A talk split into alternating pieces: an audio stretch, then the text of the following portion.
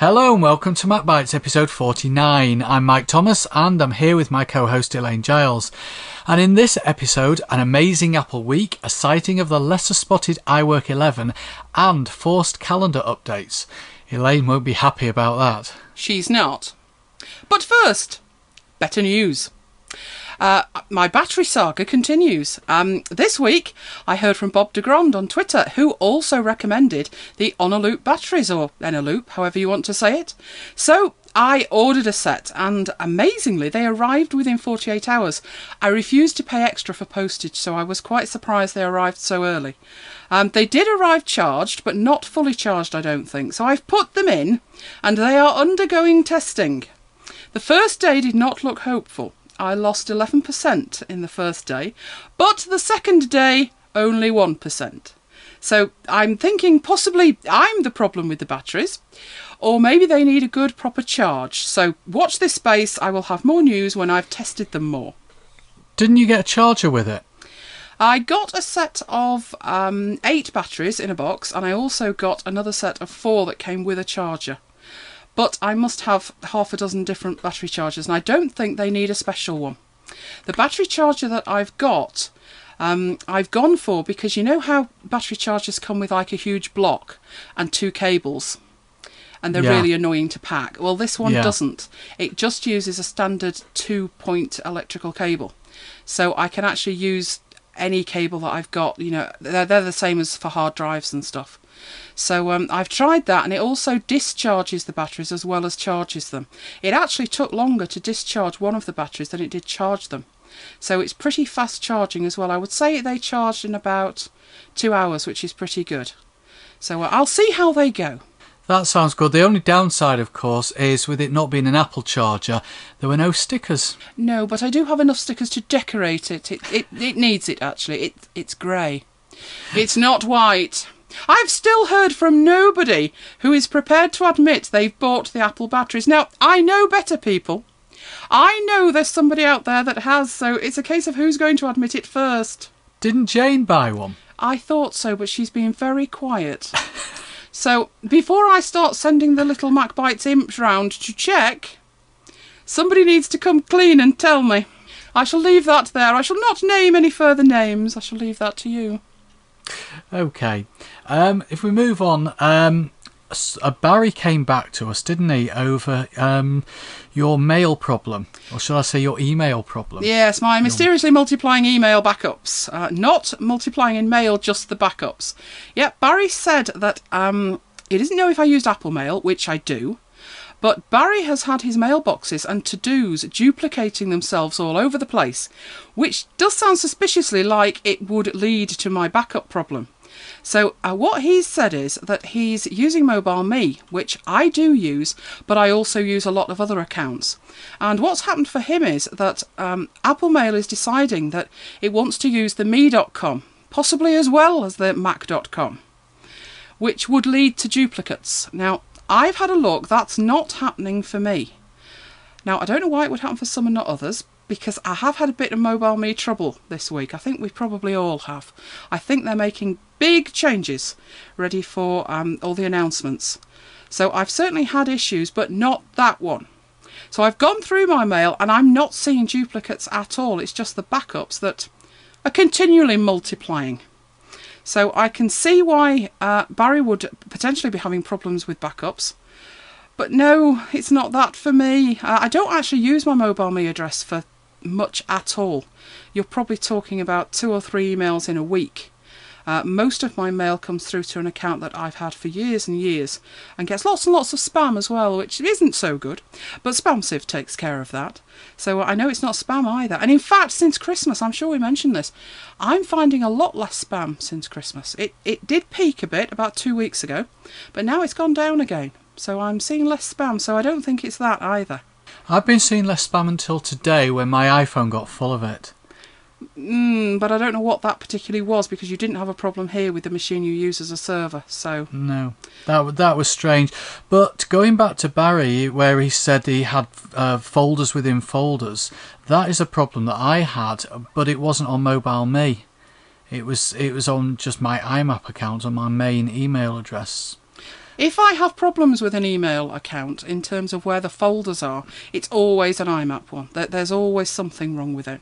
Um, I it it does put, especially Gmail accounts, it does put a, an extra set of folders. Now you can move them, and I have done. I did do that on the phone with, with one set of them, and then it moved them back. Not straight away, you know. It left it alone for a week, and then for no reason at all, moved them back. And I know you've had worse problems than that. So what I've decided to do in the end is just leave them alone. Hide the sidebar if it bothers me, because you know I do like control of where I put stuff. But your problem was even worse, and it, it doesn't happen with mine. Yeah, in the end, it, it wasn't my mobile me account, as I say, but in the end, I actually deleted. I emptied my mailboxes. I deleted the uh, the accounts, and I just uh, did the the scorched earth policy, or the or the the nuke and pave, as people call it, and. I think it sorted it out, but I didn't look actually. Well, I know you've done it more than once. You you've done that at least three times. I suppose if it's working, it doesn't matter if there's multiple folders. Now, I know it's a known issue, does air quotes. Love known issues. Not. Um, I'm actually getting heartily sick of email, to be honest. I'm sick of Yes, I sorting. know. I'm sick of sorting one problem out after another. So, um, and I, I seem to be getting, like I said last week, I'm getting far too much that I'm sure I didn't sign up for. So, um, yeah, inbox zero is just a dim and distant memory for me, sadly. Command A delete. I've told you that. I know, but they need replying to and they need me to do things. And then if I leave one email in there, I swear it breeds. Because if I've got inbox zero, I can keep it like that until I leave one email in it. And then when I turn around, there's 200 in there. Maybe, maybe I've breeding, got like yeah, maybe. I've got Barry's problem. Maybe they are secretly breeding. Yes, this could be it. They could be secretly breeding. Anyway, no, I'm off email. I'm really off email. Obviously, I'm hoping that I, I get a fantastic email client in an update, maybe soon, and I'll be tempted back to um, inbox zero beauty. But until then, oh well. Or an email that turns up that says uh, iWork 11 is out. Indeed, yes, we heard from Derek. Derek was red hot with this one, wasn't he? Um, yes, we've been calling it the lesser spotted iWork, as we've yet to see it out in the wild for real. Think David Attenborough. Yes, he spotted it. Uh, I think it was the German Amazon site, wasn't it? I'd love to know what he was doing on the German Amazon site. I've site. no idea, but he spotted iWork. Yes. I was thrilled, but still nothing officially. So, I am now hoping that the 2nd of March, you know, new iPads, new everything else we've had, that somebody could actually poke somebody at Apple and say, You've not forgotten iWork, have you? And hopefully it will be with us soon. Please, please, please. I, I really, the more I think about it, the more I need a keynote update. This isn't just gratuitous, you know. I need a keynote update. I really need it. Talking of spotting things, I wonder how many people spotted your faux pas over uh, iPhone 5 last week because I certainly didn't. And I listened to, well, I, yeah, I listened to it twice, didn't I? And I think you had to point it out to me. Yes, you listened to it once and told me that you'd listened to it and everything was fine with it. But I knew I'd said it. And I thought, I wonder if he'll notice. But no, you didn't. But uh, now everyone will know because you've drawn their attention to it. But you did Twitter it. I, I did. No, no, no, that wasn't me. That was a MacBites account. Life of its Oh, own, was that account. Oh, right. So we'll, we'll, Absolutely. we'll have a word with the MacBites Twitter account and you know, tell them to, to not give your little secrets away. Gaz noticed. Gaz misses nothing. Gaz noticed no, I, away. I think I think Gaz read the tweet. No, no, I think Gaz noticed. I really do. yes, I inadvertently said iPhone 5. I obviously meant iPhone 4. I have no insider knowledge at all. Because if I did, I wouldn't be still still sat here salivating over the prospect of iWork 11. I'd be sat here using it.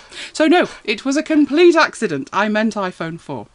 Well, whilst you're on the back foot, why don't we look at Mobile Me as well? Because there's been a number of issues with that this week. Oh, do we have to? Mobile me. Apart from mo- magically multiplying mobile me mail, and that's not easy to say at this time of night. Uh, yes, calendar issues. Um, I did update to the great calendar beta of, I think it was last summer, wasn't it? Uh, July-ish rings a bell. They started Yeah. a beta program, and of course, I like to be on the cutting edge with everything. And I um, I did look. I did. Sometimes too much for your, your own good, I think. This was one of those occasions, actually. Yes, I did read up about it. Um, I obviously thought, well, it's a beta and there may potentially be issues. But I did it anyway. I registered. You have to register, so I registered my interest, and then a few days later, I think it's like the cooling off period. do you really want to do this? Are you sure? I got the email, and I thought, yeah, I'll do this. No, no problem. No, no. And I did. Big, big, big mistake. It was dreadful. Um, it wasn't too bad on the desktop. A couple of hair raising moments where it does totally delete every calendar you've ever had. That was slightly worrying. So and I, then puts them back again. it does. So as you're sitting there looking at it, hyperventilating, thinking everything's gone, it starts coming back little by little. So that wasn't too bad. It did come back. Uh, but you lost the folders that your calendars were in, and I thought that was a bit poor. But my main problem was trying to get things sorted out on the iPad and the iPhone so it was all synchronized with Mobile Me. Um, I don't think it was actually fit for beta. It wasn't really fit for alpha. It was dreadful. I just could not do it. And then I decided no, it wasn't ready, and it was okay. There was a get out of jail free card. You could elect to downgrade. So I did pretty quickly. I think I had that on for all of 20 minutes. Uh, but downgrading made its own problems.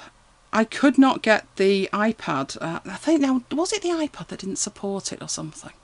You had to use can't Calda- remember. You had to use either WebDAV, CalDAV, some, something else to subscribe to it. But it was the phone that caused the most problems for me. I could not get the phone to disconnect from it. I deleted it, I, I deleted Mobile Me, I'd done the whole thing. It just would not have it. So it ended up that it had duplicates, and then, of course, yes, it's the old duplicate saga. You either have nothing or duplicates of everything. Uh, it duplicated back everything that was on the calendar, it moved to the iPhone calendar. So when you then resynchronized it with Mobile Me, you ended up with two of everything, which then synchronized back to Mobile Me, and you could well end up with four of everything. So it was great fun, that, not. So I made the decision then that they dragged me to this thing kicking and screaming which is pretty much what it's reported they intend to do. Which is set. Well, it's reported. I haven't had an email, but people are reporting, and plenty of them, that they have had an email, and the email is telling them that the 5th of May is when everybody will be moved to the new Mobile Me calendar. Or as they say, may the fourth be with you. Yes. Very good. I'm scared. I don't I'm scared. I don't want to do this at all. And you, you obviously can't. Li- well, we have quite a complicated calendar set up with me sharing with you, you sharing with me. We've also got Google calendars involved for MacBytes.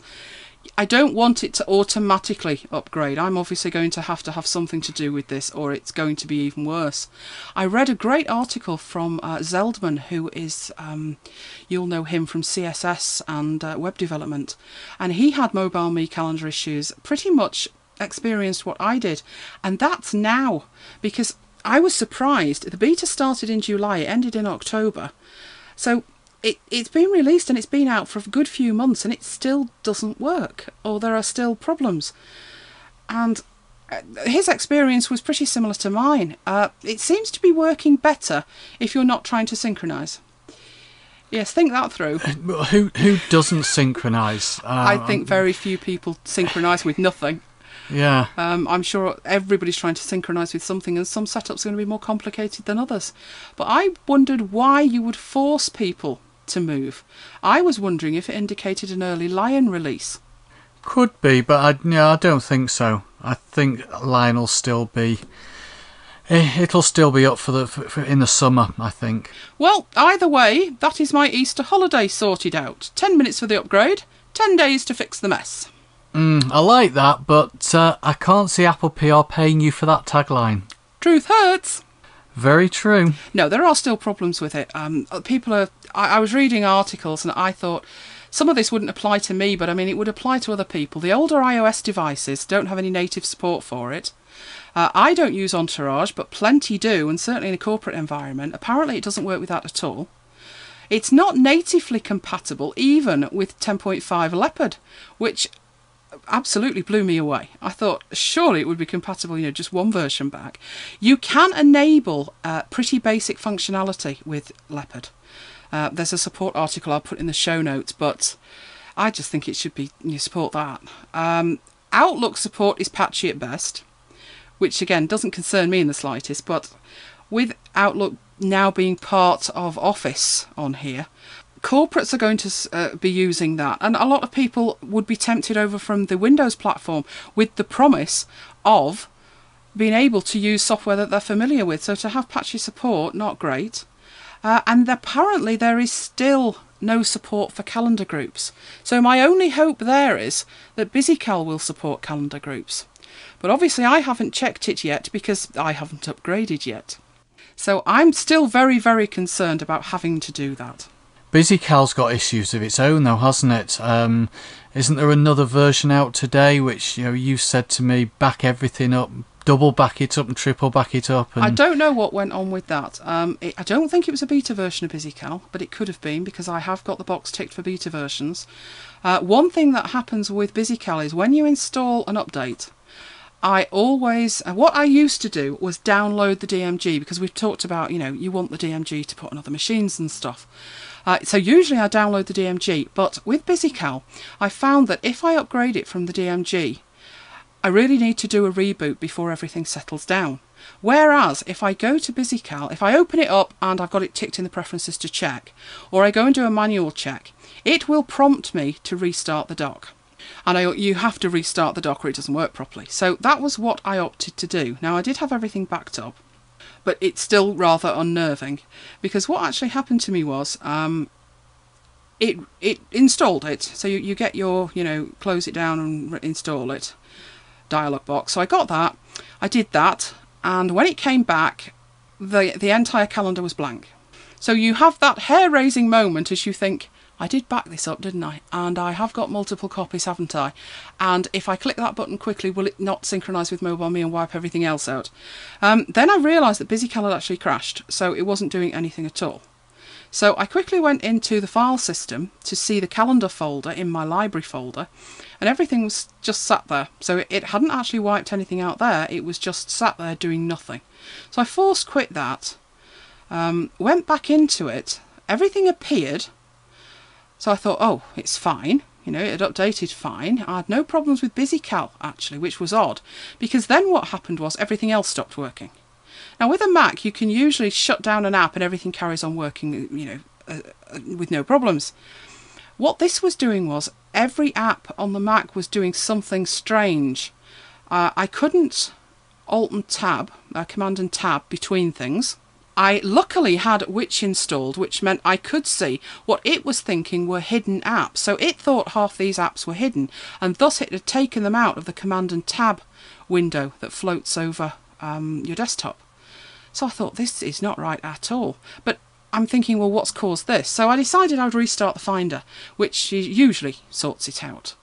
Uh, that did no good either. It did restart the Finder, but I was still finding I had applications running that weren't in the dock, and when I clicked on an application in the dock, uh, I don't have applications in my dock unless they're running. If anybody's seen a picture of my dock, I have two icons on my dock when I start my Mac. There's Finder and, and the trash can, and that's only because I can't get rid of those. So there is, I have a very minimal dock and there's nothing there unless it's running. And what was happening was, as I was clicking on applications thinking, why isn't this doing anything? It was actually making them disappear from the dock. So it was actually just clicking on an icon was making the application disappear. So at this stage, I'm thinking this needs a reboot, which I hate doing that. I've had to I've had to update Airfoil three times in the last ten days, and every time it needs a reboot, and it's very inconvenient. I don't like having my Mac off, not even for ten seconds. Don't so, we know? Mm, so I had to reboot again. Uh, when it came back, I'm sure you've seen this, and I hate it. It's it's an indication to me that something's not right. You know when it reboots and it puts the default snow leopard wallpaper on. Yeah. Mm, the space thing. So I looked and thought, oh no. I knew it wasn't right. Uh, and it took quite a while to sort of. I went in, I tried to get into the um, system preferences and it took quite a while to get there. So I managed to get the wallpaper right and I thought, I think I'll have to reboot just once more for good luck. Uh, and that time it came back and it was okay, but I did say be very, very careful with that because not sure what was going on. Could, might not have been BusyCal, but uh, BusyCal did quit and, and come up blank and all sorts of weird things. So I better check if that's a beta, hadn't I? Well, I'm not taking the risk, so I've uh, I've, I've I've not even been into BusyCal tonight uh, for fear of it coming up and saying there's a new version and me accidentally clicking yes, I'd like to install it. Yeah, leave it alone until we've done the podcast, and then you can do whatever you like. If it ain't broke, don't fix it. As they. You see, that's what I would normally do, but I'm so tempted by new software, I can't help myself. Don't we know it? Yes. I, I, you need you need a test machine, don't you? Oh, can I have another one? I'll take that as a no. I'm saying nothing. You do that a lot. Uh, anyway, this week saw the demise of the Mobile Me retail box. Um, bit sad, really, because you could always get it cheaper than Apple were prepared to let you have it. So and you like the touchy, touchy, feely, feely, don't you? there's two stickers in the box. Yes, you're right. Gee, I didn't think of that when they when. Oh dear, they're gonna have to just start start selling Virtual stickers. stickers. Virtual stickers don't Virtual do it for me. Virtual stickers. That that's the way No, to no, go. no, they don't do it for me. So it would have been nice to uh, carry on getting it cheaper, but who knows? They've obviously got big plans for Mobile Me. Uh, it also makes sense for them, I think. There's probably a lot of fake ones out there that um, people probably find out about at the point they try and register them. So uh, I used to buy in bulk. You can get two when you buy a Mac. So I've had to uh, raid the cupboards and make sure that I have actually used them all now. I think we have. So uh, interesting to see what will happen there. I'm predicting something must be about to happen, but as you know with iPhone 5 and my prediction, I know nothing at all. Nothing at all. But what we do know is that there were new MacBook Pros this week. And they look rather nice. And my laptop's four and a half years old now, you know. Silence again. Yeah, I can still hear a no coming on. Oh dear.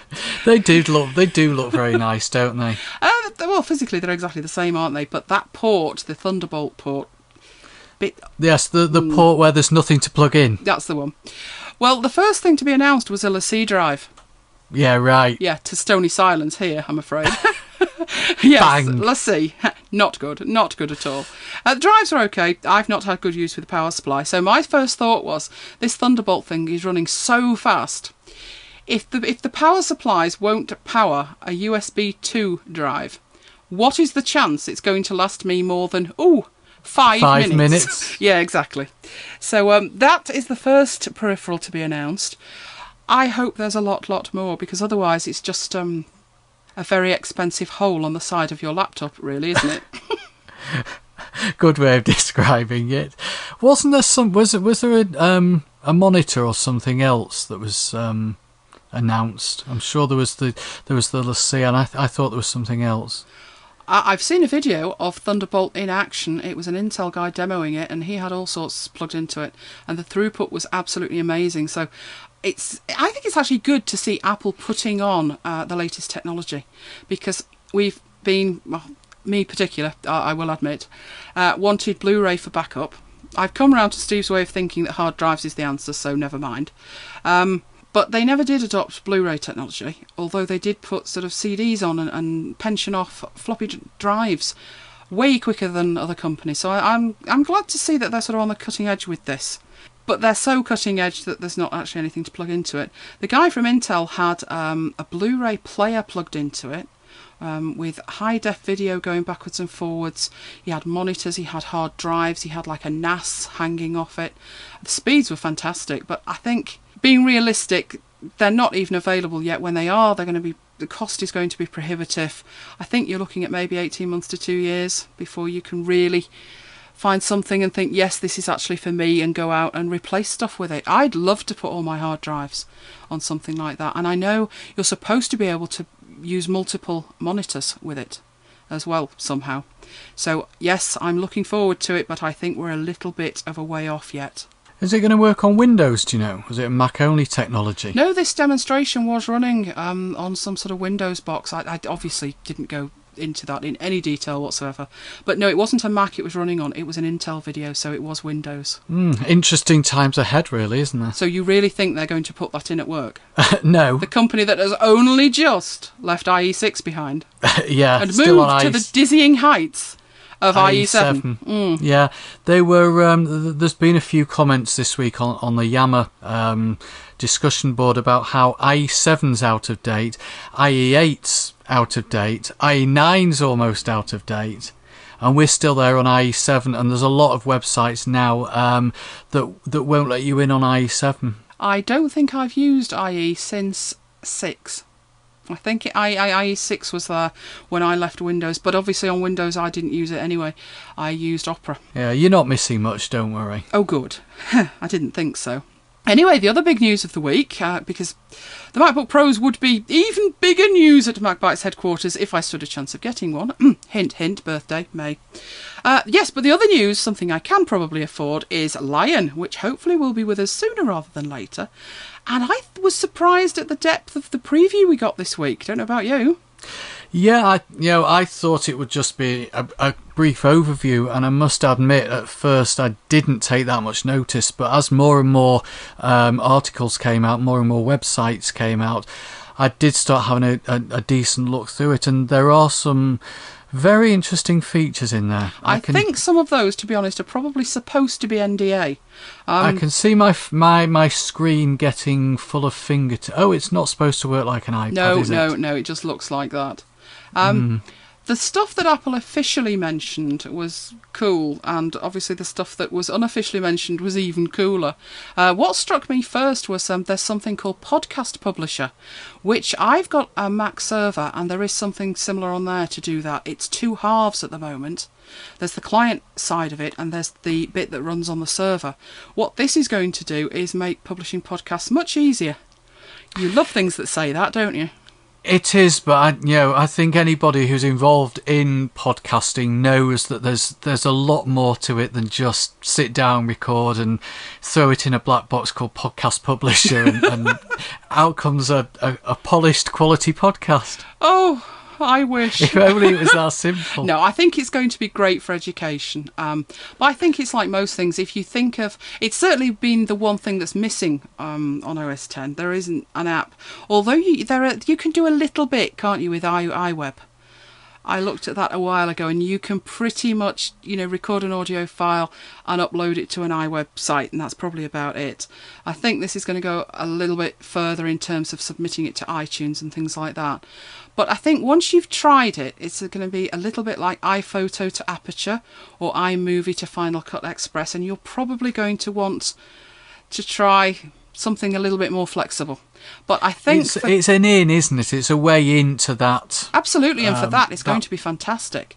And because it's going to ship with the OS, you're not going to have to worry about paying extra for it. It's just going to be there. So if the urge comes upon you to podcast, then you'll have something there to help. And I think for education, it'll be amazing.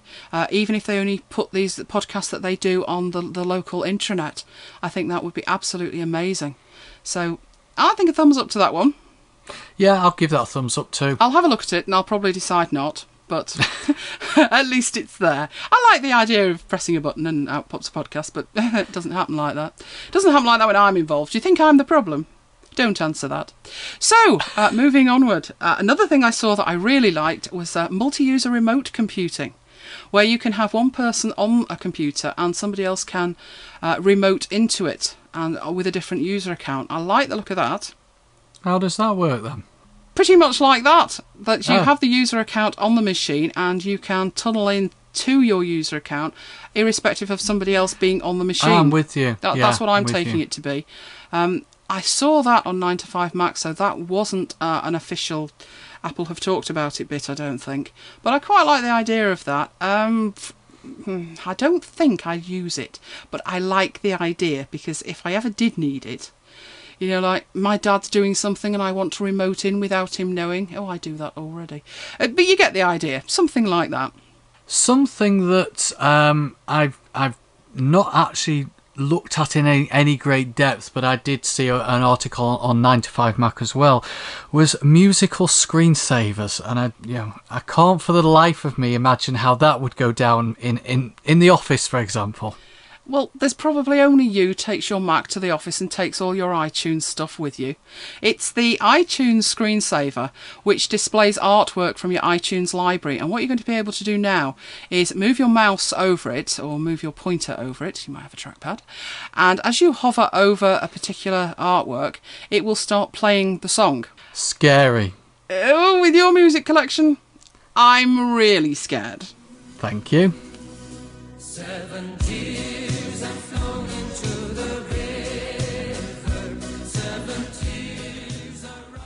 So, probably the least said about that, uh, the better. Another thing that I saw, which I do like, is um, iOS key menus. So you know on your iOS device where you move your finger across, and if you hold it on certain keys, a little menu bobs up. Yeah, I've used that. They're going to be having that uh, on OS 10. And I thought, like you, straight away, oh, fingers, screen. I know I'm going to want to do it that way, but apparently it works on a key press. So, for instance, if you want to put um, an E acute, you just hold the E key down and a little menu will appear and you can choose from there. How cool is that? That's that's potentially really useful because the, the way I would do it, I know there are some s- certain shortcut keys, but I can never remember all of those. So I usually end up going to the. Um, actually, this is dreadful. I'm worse than this, actually. I was going to say I go to the um, character panel. I actually find it quicker to just go to Google and copy and paste the word. Which is a terrible admission. Ah, but I do.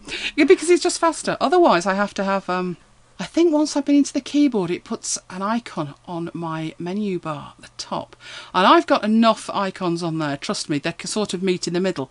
So, um, and that's on a 27-inch screen. So I don't need any more. So I do actually find Google far quicker, and I, I use multiple browsers to do that. So I'll sort of have a, a browser to the side just for sort of googling with. Like, uh, dreadful, isn't it? Dreadful. But um, yes, that feature. I think I'm going to like that. I can certainly see a use for that. And another one that I am really seriously looking forward to is the resume feature. Because this is why I don't like to reboot my Mac. Because when you reboot and you think, what, what was I doing? And I'll probably open something for Twitter and I'll open my mail and I'll open what I was working with. And then I might need to open sort of supplementary things like uh, put the ITV on, ready to record something. And before I know it, the desktop is full of all the stuff that was there before, but not necessarily in the right place. So, what Resume um, promises is that when I reboot, it will remember exactly what I was doing and return me to that utopian perfection, which will be exactly, it, it will look exactly the same. Uh, apparently, it's got to be supported by the, the app in question, so hopefully, there'll be lots and lots and lots of updates and they'll all support it that would save me a lot of time. I Yeah, really it'll be like just that. it'll be just my luck that I'll have an app open that doesn't support it and it close it down. You see, if you were only using the one app, you'd remember what you were doing. This is where multitasking goes wrong. I often think, what was I doing before I just went over to that app? And then it, it's like 10 minutes later, I think, ah, there's that app. ah, That's what I was doing. So um, I'm a great believer in sort of the full screen stuff. So it's good that that's in there as well. Uh, you can now go full screen with apps, which has been a long time coming, and I've actually done in other ways. But um, yeah, I'm liking the full screen stuff because I think if you cover it up, you focus on one job, you'll you'll get the job done far faster. So I'm liking that. Yeah, it's it's funny that you know I always worked full screen in Windows. I don't know if that was just because you know I, I had a 14 or 15 inch monitor, but when I've come to the Mac, I very rarely work full screen. Maybe it's because there isn't actually a maximize button on every window. I know there's the green blob, but yeah, that doesn't always maximize, does it? It seems to do whatever it wants to do, which usually isn't what I want it to do. So I have lots of different Windows management software to do that with. I do take certain things full screen. Um, I was like you, I, I don't like, and it was one of the things that put me off a Mac. Whenever I went to an Adobe show, they were always using Macs to demonstrate stuff, and it annoyed me intensely that they had these garish desktops and they'd open Photoshop. And whereas I'm supposed to be looking at what they're doing, all I can see is this psychedelic desktop, you know, showing through all the palettes. So I found that very annoying. And I know on Windows I work like you, I work full screen with virtually everything.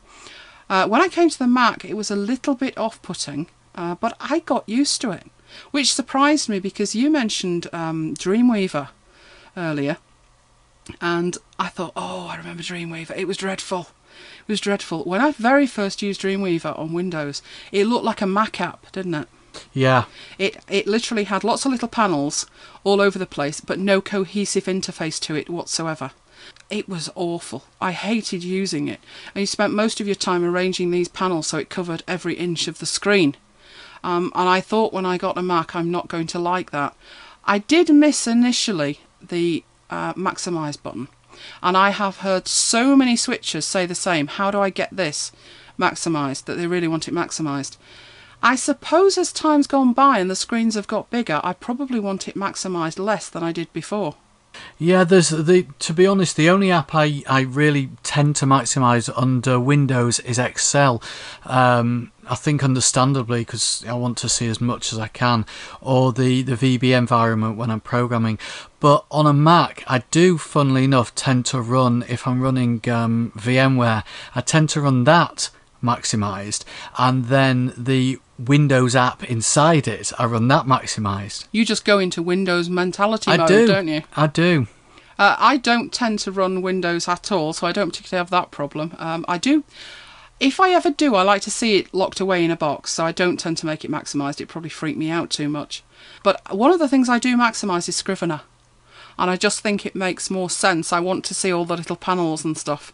So Scrivener works really well maximised. But again, it's like you're saying, those those little buttons that are supposed to minimise and restore, they don't. They just don't. They don't retain any kind of memory at all. So what I use is these Windows management applications to make that happen, make the magic happen. And I have um, Control and F to make any application full screen. So I can do that. Uh, and then I have a, a, button to make it half screen, quarter screen. So I have programmed that in, but I don't tend to because I've got a 27 inch monitor and a 24 inch monitor and I probably don't want much full screen. Probably just Scrivener and maybe iTunes if I'm doing a lot of organisation.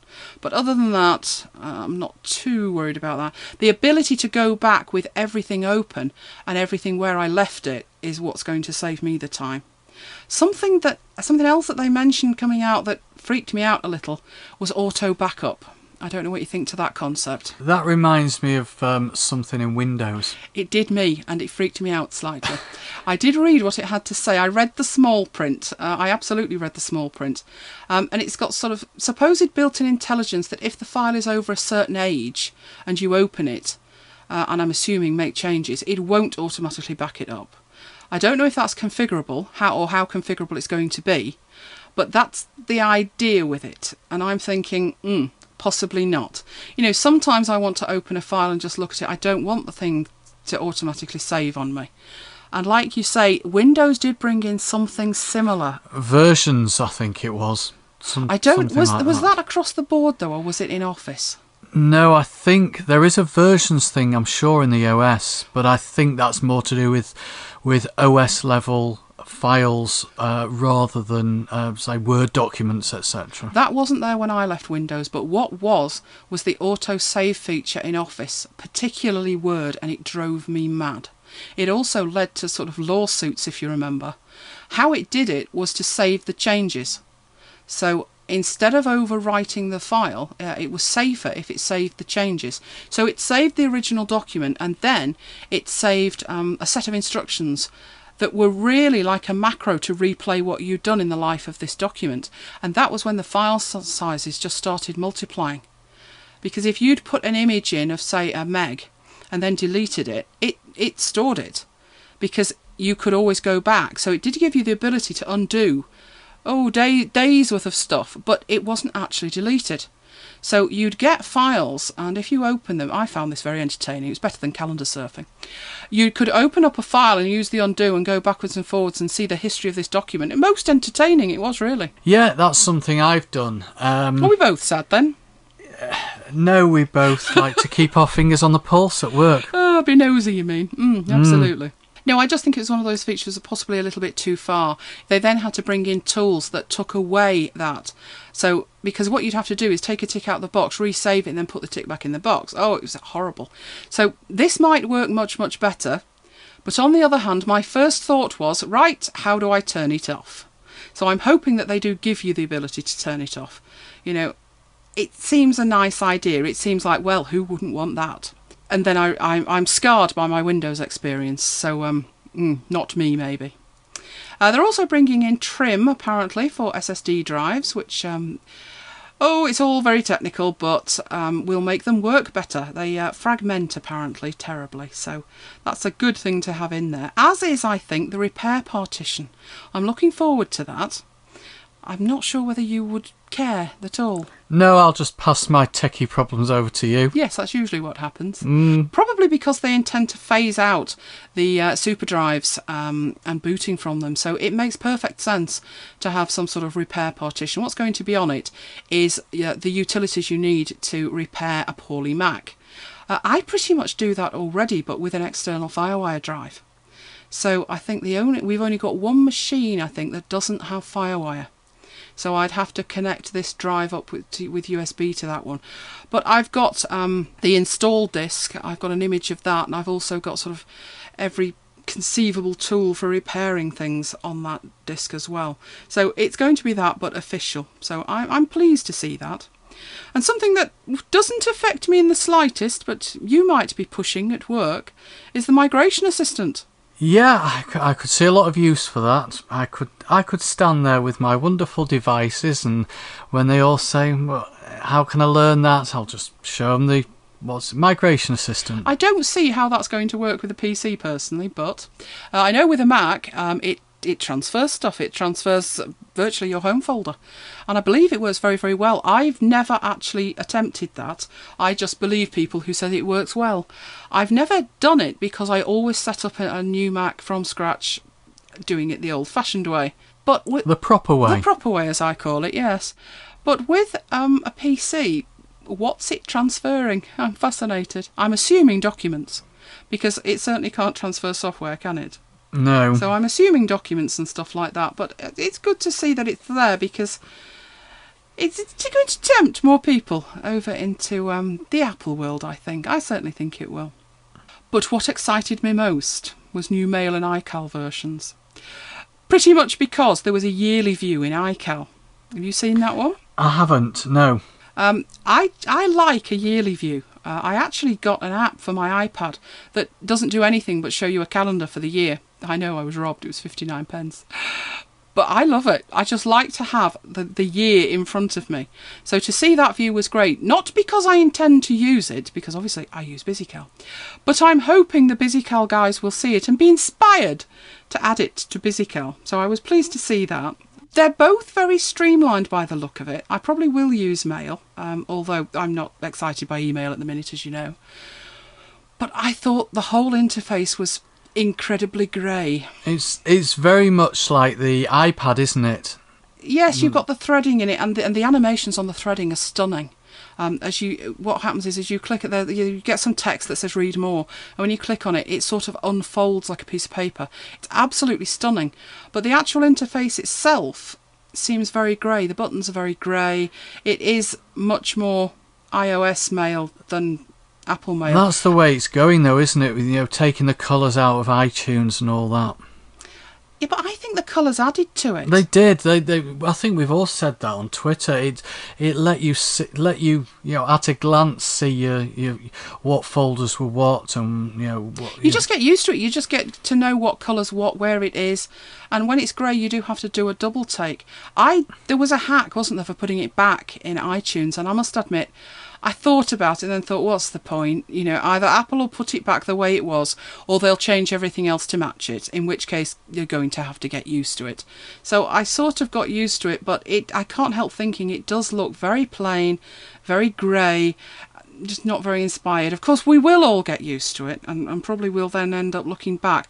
It was like when we went to Leopard from Tiger, and you thought, well, there isn't too much of a difference, and there certainly didn't feel to be between Leopard and Snow Leopard.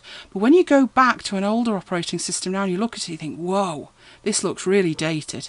So whether you like it, well, you th- whether you think you like it or not, I think once you once you've used it for a little bit, it will feel more modern, and you probably look at the older ones and think, no, it does look very old-fashioned. I just wish there was an option.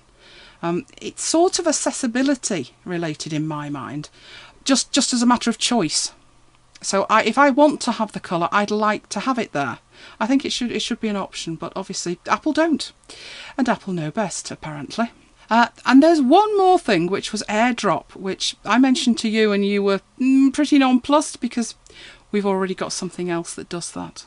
Yeah, and I I like drop copy, but um, you know I might like AirDrop. At the end of the day, uh, it's it's just a way of me getting a file to you. Yeah, I can I can see I I would p- potentially use it. Again, I'm thinking security issues. I'm thinking that's going to be great fun down the line. But um, and you do have to open up a Finder window, which we don't with what we've got now. But I think it's handy that it's there because I tend to just transfer files to you. I'm hoping it will all make more sense once we've tried it and it's all finalised. It does have that feel though to me that OS 10 and iOS are merging. Um, I just hope if that's the way they're going, they don't dumb it down too much. I can see where they're coming from because you know they've sold a lot of iPhones, they've sold a lot of iPads to to non Mac users, and you've they've got people used to that interface, and it's what they call it, the halo effect. Yes, but the thing is, when iOS, well, it wasn't even iOS at the time, was it? When the iPhone 1 was released, uh, we were told that the operating system that powered it was built for a reason, and that was that OS 10 wouldn't work on a mobile device. The interface needed reimagining. So I'd say, well, iOS won't work on a desktop machine then, not as it is. If we get the best of both, then that would be fantastic. But I think there is always a danger of going a step too far. And if I, I, just hope that we get the best of both. So matching icons, the auto hiding scroll bars, the multi-touch gestures. If you've got some kind of cohesion between the OSs, then great. But I hope we don't get some kind of mismatch hodgepodge of the things we don't like from each operating system being passed into the others.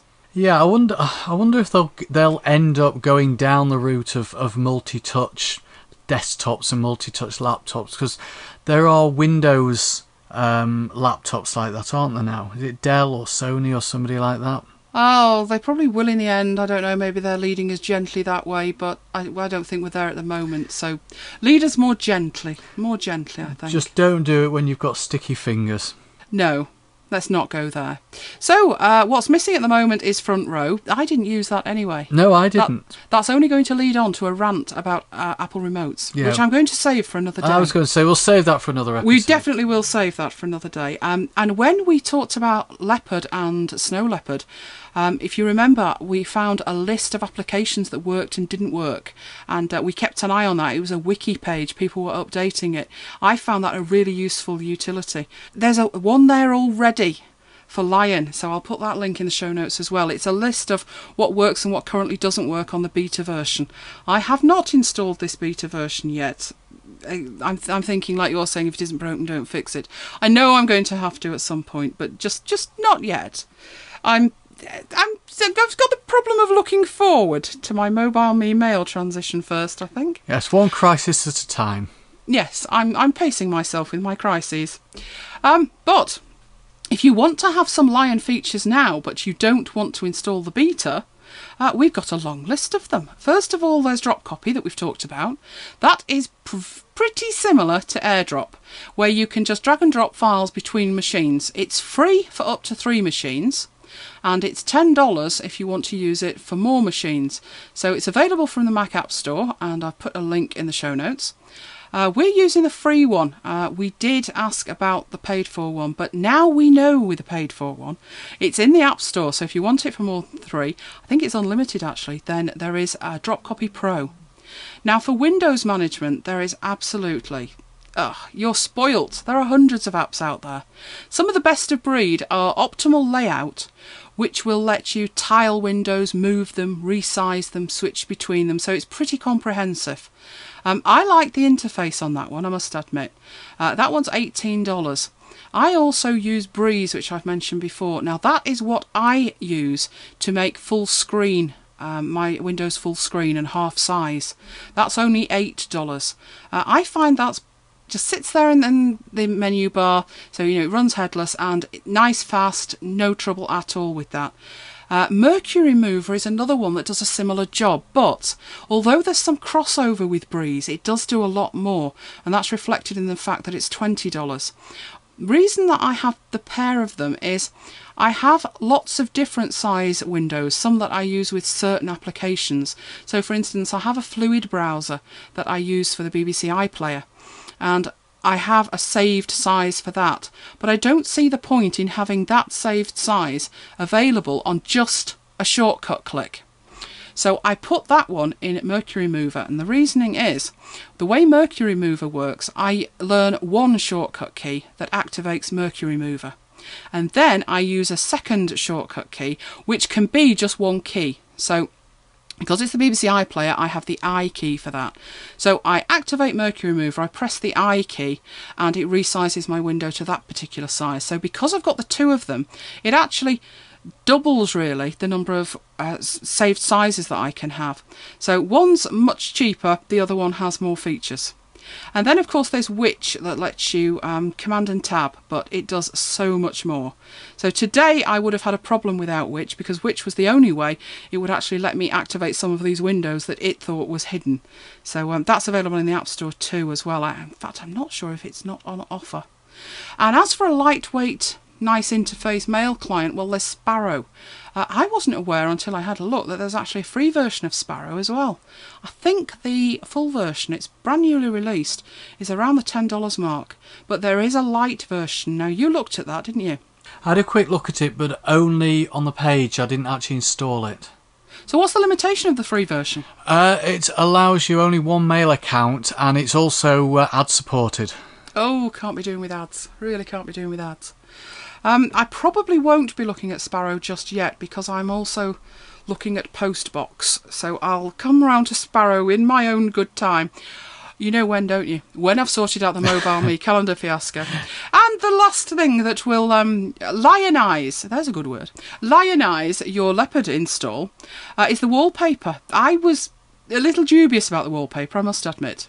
Um, and when you saw it, you were just as dubious as me. I was. I I'm not impressed actually, but I, you know, I actually like the is it the, the aqua, the blue that's been there since Tiger. Yes, that's the one I still use. terribly boring, aren't we? um, yes, it's Fuji Mountain apparently, and it's um, you know what I'm going to say, don't you? It's a bit pink. It is. It's a lot pink actually, and what's worse, the bottom's purple. So, mm, odd choice, I think, but there's a new space wallpaper as well. So, I'm going to put links in the show notes because these wallpapers have found their way uh, onto the internet. So, uh, if you do want to have that lion look without all the pain, then you can always change your wallpaper. Of course, I think I was expecting a lion. You said to me, well, surely it's a lion. And no, it's not. So while I was looking for the lion wallpaper, I did find the most gorgeous picture of a white lion. And when I showed it you, you agreed with me. It is the spit image of Maya's great uncle Lucas. Definitely. it's gorgeous, isn't it? It looks just like Maya when he's yawning. Um, it is a gorgeous big white lion, so I think they should use that. I, I should get in touch with somebody at Apple and tell them, never mind all this mountain space business, get this one up there. It's gorgeous. So I'll put a link in the show notes for that as well. Uh, great uncle Lucas is indeed genuine. I'm not making this up, you know. When we went to pick him up as, as a seven week old puppy, there was this massive Samoyed sat in the corner looking most unimpressed with all these puppies running around. And I said, Oh, he's lovely. And she said, Oh, that's his great uncle Lucas. And uh, he, he, never smiled once, did he, poor, poor old fella? he wasn't impressed with these puppies running around. We'll admit they weren't house trained at the time, so that could have bothered him as well. Um, so, yes, Maya's great uncle Lucas. Take a look at that picture, and that's exactly what Maya's great uncle Lucas looks like. Anyway, almost lost in all this Lion and MacBook Pro news and everything else is at the iPad 2 launch event. Apparently, potentially, simulcast with the BBC. Hm. MacBytes have been doing simulcast with Apple for years. But what are we expecting? What do we want? What will tempt us to buy a new one? What do you think? Uh, what I would actually like is um, a matte finish because if I'm trying to read or watch um, a, a, movie in the sunshine, I know we don't get much of it, but you know, if I'm trying to do that on the on the glossy screen, it's pretty impossible to do.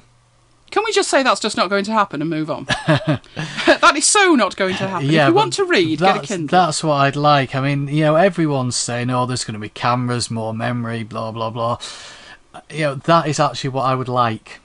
Well, you could always get one of those screen protector things. Don't rate your chances of getting it on with no bubbles. that's what uh, you're for. I, well, yes, I did. I did. I, I, did my dad's, didn't I? I was surprised. I don't bother with that kind of stuff on mine, but I did manage to get it on his without uh, too much incident. Uh, but not not an iPad. I'm thinking with the size of an iPad, mm, possibly a bit trickier. Um, I don't bother with that, but mm, I, I don't. I don't have it out where I'm trying to watch the telly. I, have never had a problem with it. I really haven't. But I suppose if you're in an office with certain lighting, then you probably will. Like I said, change the lighting. That's exactly what I did. Um, but I think probably cameras definitely, more memory definitely, better screen probably. I don't think it's going to be a stretch to say it'll probably be thinner and probably be lighter. I was shocked to see potentially a white version. Is that with the white iPhone that never turned up? Yeah, vaporware. I was also well. I hope there's an SD slot and camera tethering would be amazingly cool. But you know what? Whatever they put on it, we're going to want one. So why speculate overly? Let's just say we'll probably want one. Oh, but what would be really good is if they halved the price. yes, that that that would be the best news. Yeah, they're not going to do that, not at all. Um, I think we could finally be seeing what this data centre's for. Maybe iTunes in the cloud, something like that, or maybe they've got other plans for us, like an overhaul of Mobile Me at last. I just don't use iDisk. It's so dreadful by comparison with Dropbox, I just don't use it. No, I think I used it once to back something up, but uh, like you say, it's I'd I'd actually forgotten it was there. It's not. It's just not as easy as Dropbox, No. is it? So if they made um, iDisk into the Apple version of Dropbox, I might just use it. It would actually be really useful because I've got more storage in iDisk than I have in Dropbox, but it's just not as accessible. Nowhere near. So that would be really good. Something nice in the cloud for us, Apple. But whatever is to come, come and join us live in the MacBytes chat room. We will be there from 5:30 on the 2nd of March, which is probably if you're listening to this as soon as it's released within a few hours. And if not, you missed it. But what we'll try and do is that we, we should take the highlights and put them out as a show, shouldn't we? Yeah, that would be that would be fun. So, uh, as well as almost missing the iPad 2 event, something else that snuck out nicely was Final Cut Studio, which for me I find exciting. Um, yes, six weeks to NAB, which is the uh, broadcast uh, show that's on, the 9th to the 14th of April. And this is more than rumour. This is not rumour and speculation. Apparently, this is genuine. Final Cut Studio 4 is alive and well and reported as jaw dropping. Oh, I'm excited. It'll be expensive, but I'm still excited. Um, I think it's two years since the last one. I think it is. Yeah. I think it was the summer of 2009. Uh, and before that, I think it was 2007. I remember that one well. I went in for my upgrade, it was on my birthday. And um, they sold it to me and out I toddled. And when I got it home, it wasn't an upgrade, it was a full product. So I had to turn right round and take it back. That wasn't great fun, no. So um, I'm looking forward to this one. I do use Final Cut Studio, use pretty much everything in it. So the interface is, shall we say, a little tired. It looks like um, OS 9. It's all right once you've got used to it, but it's very fiddly. So I'm hoping it's got a much improved interface. I'm hoping they don't take anything away. I use it all, so don't don't remove anything. But apparently, the team leader for Final Cut Studio is the guy who oversaw the air quotes again, air quotes people, upgrade to iMovie that became iMovie 08. Yes, I'm frightened too. I do hope they don't iMovieise the interface, or I'm going to be completely lost. I've never really grasped the concept of iMovie with those. Well, it's just not a timeline, is it? No, I could only work with the timeline on the original. Well, when I say original, it was the version that we got when we got a Mac. Uh, I think it was iMovie wasn't it? HD, Yeah. wasn't it? Six HD. My mind works as a timeline as well. Um, I actually found when I was using iMovie, even though it was the timeline version, when I went to Final Cut Pro, everything was just more logical. I realised that for some people, you know, their mind works a different way. But for me, when I came to Final Cut Pro, I thought, oh, this is going to be really difficult. Look at all these buttons. And it just wasn't. It was just, yeah, that's logical. That's logical. And click there, that's logical. The whole thing was completely logical. So I'm a little bit apprehensive. A little bit apprehensive. I also use um, Soundtrack Pro extensively. So because that's not sort of the main app in the um, suite, I'm just thinking, please don't lose it. Please don't lose it. You know, don't replace it with something that's air quotes better. Lots of air quotes this week. You know, I don't want better. I just want that improved. I would like a better interface. So Final Cut Studio should be with us soon. Um, April, birthday, May. Just saying. Yeah, I hear you. I hear you. Yeah, you might hear me, but you know, you didn't do something about it. Who knows? Birthdays are for surprises. You're not saying again, are you? No. I'm not liking this. anyway, onward. Johnny,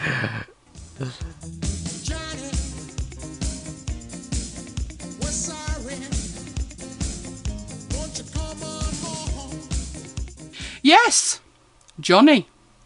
Well, Jony Ive is reported as either leaving Apple, Or not leaving Apple. moving to England, Or not moving to England. staying in his current role, Or becoming CEO. but I can exclusively, yes, exclusively, reveal the truth. Jony Ive has taken over from Steve Jobs as the number one subject of the Apple rumour mill.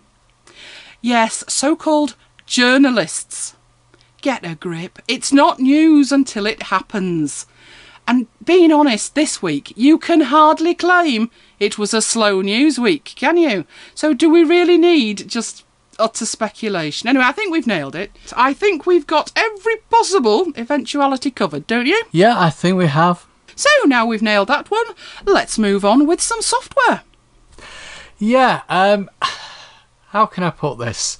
I'm to note apps what you are to browsers. Ah, keen on them then. Uh, I am. I use my iPhone and my iPad for many things, including making notes, and to that end, I've got a number of notes apps on both devices. Now, some of them I've tried, and some of them are, shall we say, awaiting evaluation. In other words, you've got about five folders full and not a clue what any of them do. Uh, nailed it on the head there, yes. Mm, I'm doing. I'm on fire tonight. Yeah. Now, not all note apps are the same. No, of course they're not. Penultimate, which I reviewed in a previous show, I think it was show 46, and Notes Plus, which I've recently started to use, and I'll review that in a future show. They're more of, of I, I call them a notebook than a notepad. I use these apps for things like uh, note taking and creating drawings or sketches when I'm in, in a meeting. Now, when I say sketches, I'm no artist. I think you'll agree with me on that. Absolutely. So what I mean is things like you know a rough sketch of a dialog box or a sketch of a, a data flow in an application that I'm building. The other thing is that Penultimate and Notes Plus are only available for the iPad. So what I've been looking for is an app that allows me to create simple notes primarily on the iPhone. So for example, I'm out walking the dog and I get an idea about something for MacBites, or I'm at work and I'm going to a meeting and I need to make a note of the room number, or I'm going to meet someone and they say call my um, my extension when you get to reception. So I need a note of their extension number. Now, in the days of analog notes, i.e., pen and paper, I'd carry around a pocket sized notepad and um, I want to basically just replace that functionality with the digital equivalent on the phone. Does this involve the pogo stick? You mean stylus? Whatever. It could well do. There's actually a few free apps that spring to mind to do what I want. Uh, things like Drop Text and Plain Text, which both sync with Dropbox. And I have even at times used the built in Notes app. However, I have got other requirements that these apps can't handle. Things like I'd like to be able to have separate folders for different things. So, for example, a Works folder, a MacBites folder, even, dare I say it, a shopping folder. I'm not listening. Getting your own back now for me not listening. Hmm. I also think that a nice, friendly interface is also important. I don't know what you think. Oh, absolutely. If it looks good, I'm more inclined to use it. Yeah, pretty colours and things. And also the ability to back up your notes and get them off the phone somehow. Now, I have, and I still do, use Evernote, which satisfies all these criteria and has the added advantage that I can add notes via a web browser. It even works in i7 of a fashion. However, the Evernote iPhone app still needs some improvement. For example, uh, and I must admit I actually wrote these before the launch of Evernote 4, uh, which was which was actually tonight, and I haven't had a chance to look at it. Um, I've got several notebooks in my Evernote account, but the the iPhone couldn't display notes just for a single notebook. But now it can. Now it can, but we'll save that for another day. I think. They've ruined your, your review here. yes. How dare they? They could have waited till tomorrow. So, after much thought, I've decided to give something called Awesome Note a try. I've actually had it on the iPhone for a while, and By which he means at least, ooh, eight months. I think so, something like that. They've recently released an iPad uh, version as well, which I bought at the weekend. In terms of a review, though, even though I've had it on the phone for eight months, I've not had a chance to delve into it in any great depth. So for now, I'm going to focus on uh, configuring it, and then in a future show, I'll look uh, at more details of, of its many features. It's actually not just a notes app. It supports to do notes and it provides to do management features. It's got a calendar view, it's got due dates, it's got alarms, it's got priority setting, and you can mark tasks as complete. It synchronizes with Evernote and Google Docs, so it means that I've got a backup of my notes in the cloud and I can use one or both of these services as a conduit to sync notes between the iPhone and the iPad versions of the app. Now, unlike many note apps, and again, um, Evernote 4 now does this.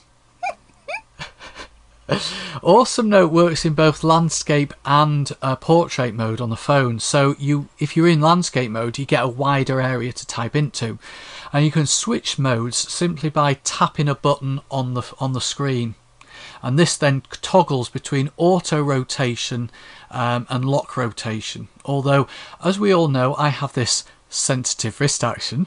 You do. I do. So if the phone is locked in portrait mode via the main lock button, then it remains locked even if you set the awesome note to auto rotate. Anyway, what about the app? Well, when you launch it, there's actually a default set of folders already set up. And these include uh, work, travel, shopping, uh, to do, and loads more. So what I decided to do was start from scratch. So I deleted all the folders and then set up my own, and that's easily done.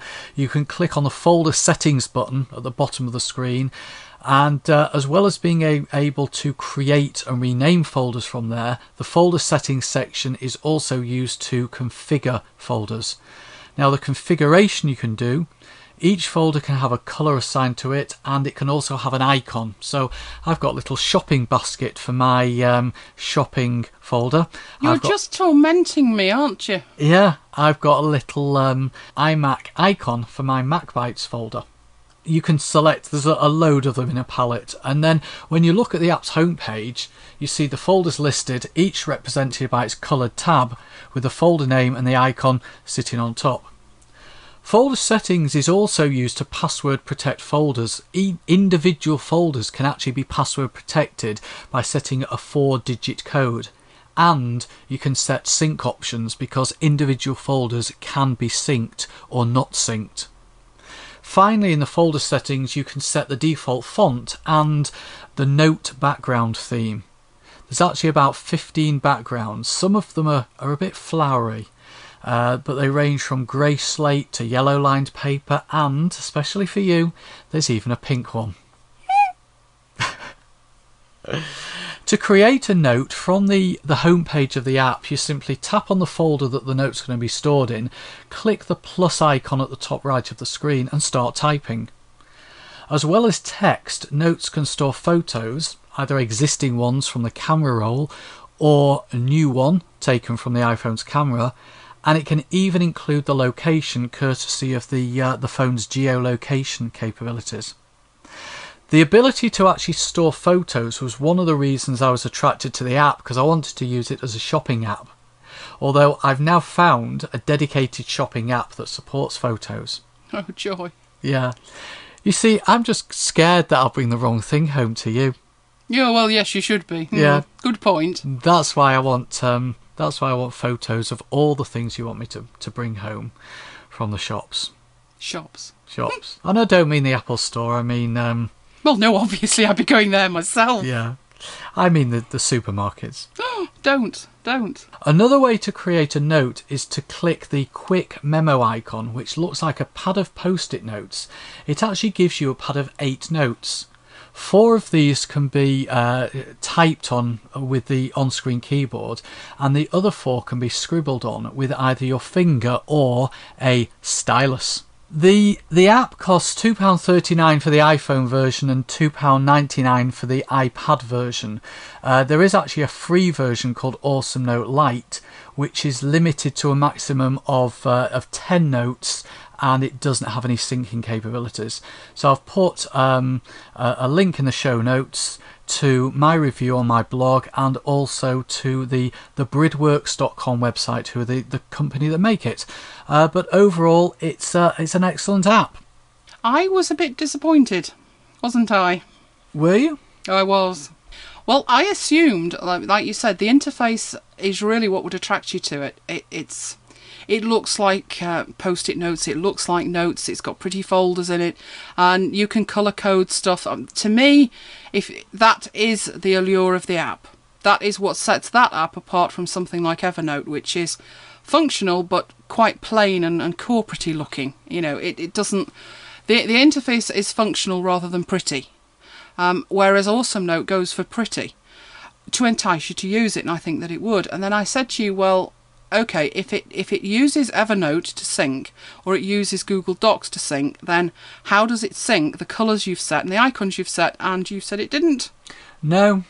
And I was incredibly disappointed. yeah i think that's something they could work on. That would be uh, that would be a good feature for uh, the next release i think. So if you're listening uh, bridworks uh, please synchronize all the, the pretty interface stuff as well as the notes I don't think they could do that without having their own sync service because you know Google Docs and Evernote doesn't work like that. They are just transferring data.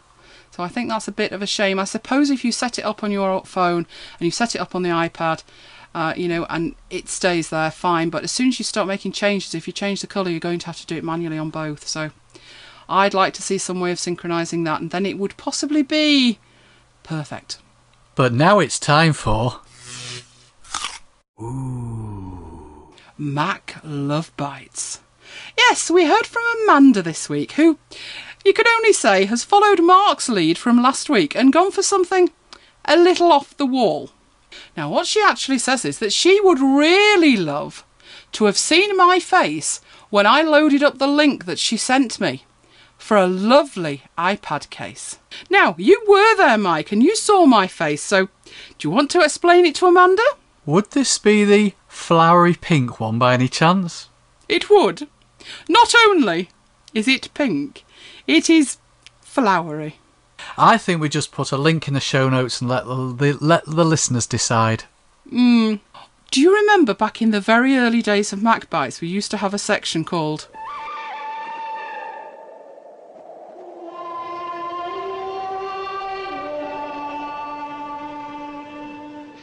The Good, the Bad, and the Ugly.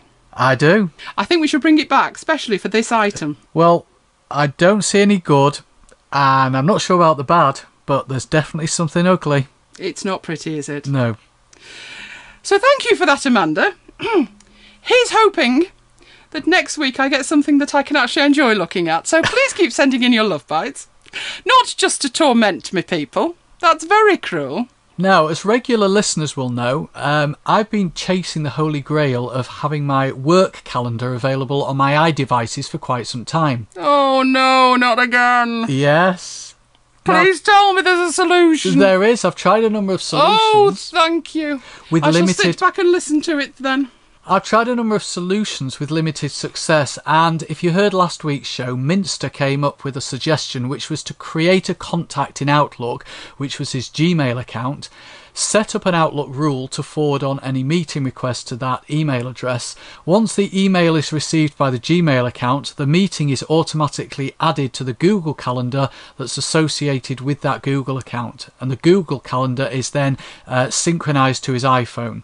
So on Friday, I gave it a go, and I'm pleased to report that it works. Complete success. Complete success, yes. Oh, Minster, I owe you, mate. Yeah, now, Don't have to listen to it anymore. rather than labelling my Gmail contact as iPhone, uh, which is what Minster did um, when he created his contact in Outlook, I labelled mine as Calendar Sync, as I think it's a little less obvious than iPhone and a little less alarming for the other attendees who might think we're becoming an Apple only company. Coward. Yeah. Now, few few issues. Well, not a few issues, but a few things I had to take account of. My Outlook calendar is full of items that have been generated via meeting requests, most of which are created by other people. Now, unlike many people, I receive meeting requests for more than just meetings. So, for example, every time I'm booked to deliver a training course, our team's training coordinator sends me a meeting request. So, I created an Outlook rule to automatically forward on meeting request emails to my calendar, calendar sync contact, as suggested by Minster. Then I asked a colleague to set up a test meeting. The meeting request came in. I refreshed my Google Calendar, which I had open on a, second screen, and found that the meeting had been added. Now, unlike Outlook, I don't actually have to log in to the Google Calendar and accept the meeting request, they're just added to the calendar. And where a meeting is set up by me, it's just a case of inviting the calendar sync contact, as Minster said. Now, as well as meetings, my Outlook calendar contains appointments, which are like iCal events, and I use appointments for a number of purposes. Mainly when I need to block off a period of time to work on a project, but I'm not actually inviting anyone. And I also use Outlook just generally to record time spent on different activities. So, for example, if someone rings me up with an Excel query and I spend 30 minutes on it, then that's recorded in Outlook as an appointment. So to get appointments into my Google Calendar, I can either invite the calendar sync contact or change my way of working and use meeting requests instead of appointments and then invite the calendar sync as the only attendee. Now, my manager and one or two others in the team have got author permissions on my calendar, so sometimes they add appointments too without me actually knowing. And as far as I can see, I don't think there's a way of automating an email to Google for appointments that have been just put on my calendar by somebody else. So I think I'm going to have to regularly check for these and just forward them on manually. I've got quite a few um, future meetings and appointments already in Outlook, and as Minster says, these won't get transferred across to Google. And if they've been created by me, then I can just open the item in Outlook, add the calendar sync contact, and save the item, and the Google Calendar will get updated. But if the item's been created by someone else, then what I've got to do is forward the uh, appointment or meeting requ- uh, or meeting to the calendar sync contact. So it's just a case of going to forward in Outlook and choosing calendar sync because it's a contact in my contacts list. I also tested what happens if the meeting or appointment gets moved or deleted from Outlook, and that updates the Google Calendar as well. The only downside. All of this is making me feel incredibly charitable towards Mobile Me. Mm, Hmm, carry on. it's it's a fudge, isn't it? That's one word for it. Yeah. Um, but it works. It works. Well, it's better than anything else you've tried. And believe me, that. we've tried quite a bit. Yeah. Now the only downside is I get a load of emails on my phone because my phone syncs to my Gmail account, but I can deal with that by setting up a, another dedicated Gmail account and then not attaching the mail account to the phone. So finally, to get the Google Calendar onto my phone, which was after all the objective of the exercise, I'd forgotten that. yeah, In the midst of all this, I'd forgotten in the midst of my waffle. Um, what I do is I subscribe to it via BusyCal on my desktop Mac and via Mobile Me synchronization. The calendar items appear on my iPad and uh, on my iPhone. Although you could, of course, subscribe directly to the Google Calendar from your phone. So, all in all, good solution. And uh, thanks to Minster for the idea. Fabulous. Thank you, Minster. You finally dealt with it. And it should work until, oh, at least the 5th of May. Yes, At which point we'll start again. Oh, don't joy. say that. Joy. No, we will. We'll beat it into submission with a stick over Easter. Anyway, onward. We also heard from Steve. Yes, I surprised Steve. We both did. Two shows in two weeks. So, a third in three weeks should see the smelling salts on hand at Chez Sheridan. Hope you're okay, Steve. And Steve, just for you, Mac bites, and so does Elaine. How about a limited edition t shirt for the 50th show with that emblazoned on the front as well as the back? Absolutely, I want one. I'll, I shall think about that. I shall think about it. We also heard from McJim, who's sending me some lucky heather for my shopping trials. Thank you for that. He was also having a lie down after your silicon cover review. I think he was making up his own story for that one, though. And uh, don't think you're escaping again without telling the story of the great Yorkshire Yomp that you promised the listeners.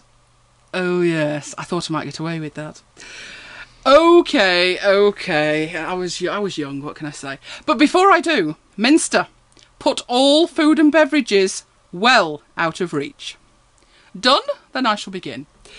Yes, it was in my early days as a trainer. This is this is uh, sadly a completely true story. I was booked to travel to Yorkshire, which is probably about 90 miles away uh, where I was heading, to deliver a training course in business process modelling. Yes, you can't claim the day job isn't riveting, can you? They wanted a whole day course squeezing into four hours, as customers tend to do. Um, I did mention it was a while ago, didn't I? Because I'm not so accommodating with ludicrous requests these days. But I was young and naive. Now that I don't believe. Well, no, maybe not. Anyway, the venue was their beautiful headquarters set in what could only be described as a stately home.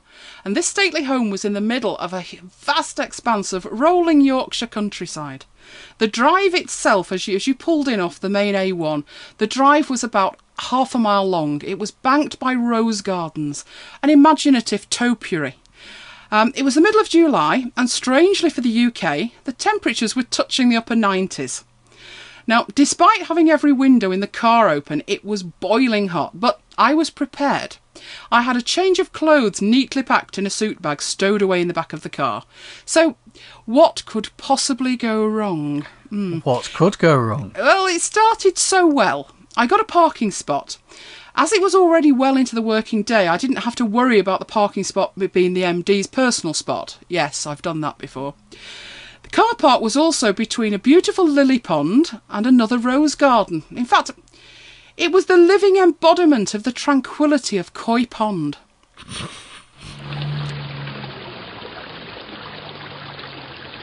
But I digress. Car park was also at the foot of a steeply inclined path which led up to this main building where I was going. So I unpacked everything that I needed, I locked up and loaded up. It was way before the days when you could turn up with nothing more than an iPad and a pen drive. So I had a laptop the size of a breeze block, six manuals, six workbooks, a briefcase, and a suit bag with the change of clothes. So, for anyone who remembers the TV programme Crackerjack, well, you get the idea. So, loaded up like a pack horse, I head off up the path. That, incidentally, was much steeper than it looked from the comfort of the car, hence the Yorkshire Yomp title. That was when I heard a noise from somewhere behind me. So, turning round was more of a theoretical possibility than a practical option. So, I put the noise down to the crunching of the gravel on the path. A few steps further on, I'm positive I'm hearing more than the echo of my own footsteps. So paranoia sets in and I speed up. As does what can only be described as a sort of shuffling behind me. So without looking back, I shout over my shoulder, I'm carrying quite a load, so please feel free to pass by. Nothing. Hmm. So I speed up, uh, as does the shuffling. Believe me, it was not the weather for attempting to break the land speed record up this gravel covered path, especially not considering the incline. But I bet I was a spectacle trying it. Bet you're glad it was in the days before everyone had a video camera in their pocket, aren't you? You'll never know how much. I tried to look back over my shoulder while I'm still moving forwards, but I just couldn't see anything. So I've had enough at this point. I've done my best to retain any last vestige of dignity. I'm concerned people are looking out of the window. I decided on a change of tactics and screeched to a halt, to face my tormentor, so doing my best not to drop anything. I stop, I turn round, and come face to face. Well, actually, when I say face to face, it was more face to hip with the biggest and the meanest looking peacock I have ever seen. yes. I stared at it, it stared at me. We tried to psych each other out. Oh, Crocodile Dundee would have been proud of me. The flaming thing made a grab and managed to attach itself to the handle of my suit bag. So then the race was on, and it was all feathers and flapping as we raced each other to the main building. Turned out to be called Percy and was employed in a security capacity. yes, it was a good start to the day, that was. I, I was very glad I had a change of clothes with me. So, you could say that I was the inspiration for Angry Birds. Love it. and believe me, some birds get angrier than others, and that was one angry bird. Hmm. I don't know who the angrier who I don't know who was the angrier bird there. So, swiftly moving on. I'll let you off with that one, but only because it's late or early, depending on what time you're getting up. Yes, MacBites Live. We have a MacBites Live probably today, if you're listening to it on Wednesday. Um, all the gang will be there. If there's video, we'll text chat and uh, we'll carry on with some audio later. But for anybody who's doing anything else at the same time, the chat room now has a mute button. Hmm. Yes, you can shut me up. How dreadful.